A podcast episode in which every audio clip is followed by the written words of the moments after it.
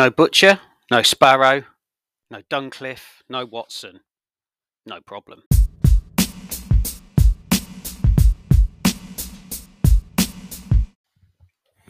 Welcome, everyone.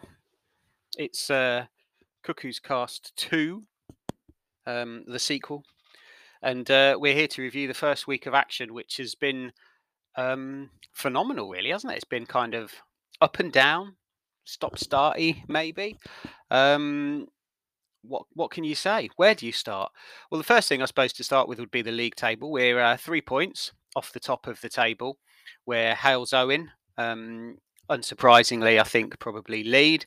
Coleshill have had a good start. They um, beat Wisbech over the weekend and followed that up, and then Sporting Khalsa, who beat us in game one, but then also uh, took on and beat Stamford's um, uh, conquerors from the weekend, Ilkeston Town. All of that leaves us in uh, eighth place, one point off the playoffs after two games, with a win and a draw. Uh, six goals for, five goals against. That, of course, will probably be the worrying stat. Um, it leaves us a goal difference of plus one. Um, so positive stuff, positive start to the season when you consider that we've been bereft of of so many um, key players. You know, if you look at the side at um, Sporting Khalsa, for example, on the opening day.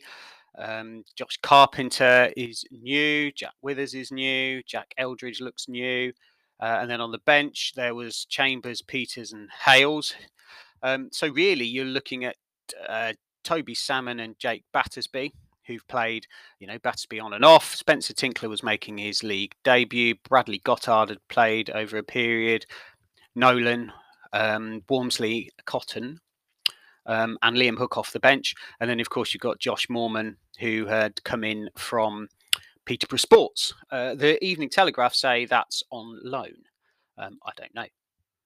Uh, so 120 people were at the Sporting Khalsa ground on Saturday to see what was a topsy turvy game. Um, I think up and down, backwards and forwards.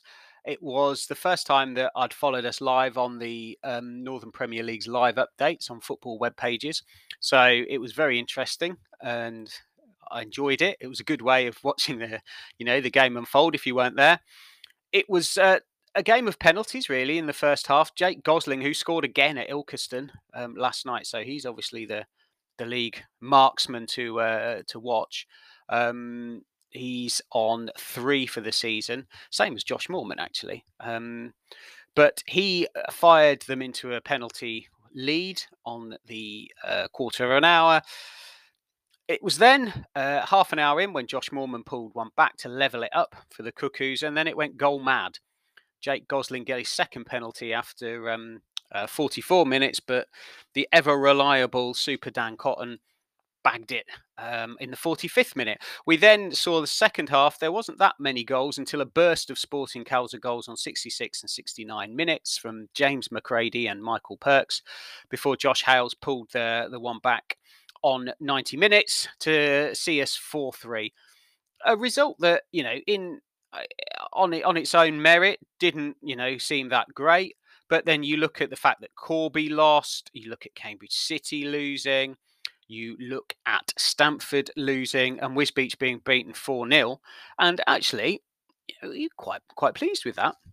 But of course um, a good away day performance in a team shorn of, of a few of your players doesn't necessarily mean that you follow that up with a home win. And that was unlikely in many ways because the opponents were the uh, the millionaires of Spalding United. Although, having said all of that, um, there wasn't um, there wasn't too many of their uh, superstars that were were out. I suppose everyone was looking for Marcus Madison. He didn't play. Dan Bucciero, who I thought played for us, um, was making an appearance for them, and um, Jordan McLeod, an ex uh, Cuckoo, was there um, as well. Greg Smith, who I saw playing for them the other week, Spalding, when I went to have a little scope out of them at um, Deeping, um, was also in the side. Um, interesting character. Uh, I think he'll make a good ref when he's finished. He's a ref now, to be fair. He refs every game I've seen him in. And uh, it was a healthy crowd of 221. at leading drove for this one, and it was former Cuckoo McLeod who um, went over to Spalding in the summer, who got the goal at the start. And you have to say that that potentially you're looking at that and thinking, "Oh, here we go, here we go." Especially seeing as that side from the weekend had kind of changed around again. So we'd got Lewis Bourne and Pierre on Bombay Epoyo, who were in the side who weren't before. So, you know, clearly what the gaffer had said in the paper about um, it being difficult to uh, to get players in, to get commitment. Uh, yeah, clearly, clearly an issue, and uh, we're not going to get away with chopping and changing our side every week as no team would. But who cares? Because the millionaires were beaten. And it was Josh Moorman who scored on 22 and 33 minutes with a nice little bit of symmetry there that took us into the break in the lead. There was, um, of course, a Spalding uh, um, attempt at an onslaught in the second half. Greg Smith got a yellow card. Um, but before that, um, the great man Tom Wormsley ghosted in to get us a goal and make it 3 1 on 71 minutes and just take that little bit of pressure off the Cuckoos as we uh, as we approach the home straight. And a glorious win and, you know, richly deserved by all accounts.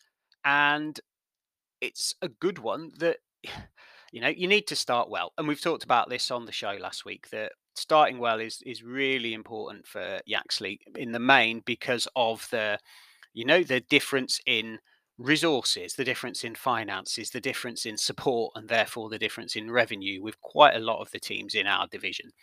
So every single point will have to be scrapped for, won, and earned this season. And uh, it's fantastic to say that we're we're already off the mark, and it's a big one to uh, it's a big one to have ahead of the um, the uh, distraction of the um, FA Cup this weekend. So coming on to that, this Saturday afternoon at Leading Drove, the 21st of August, we have Mildenhall Town coming to uh, town.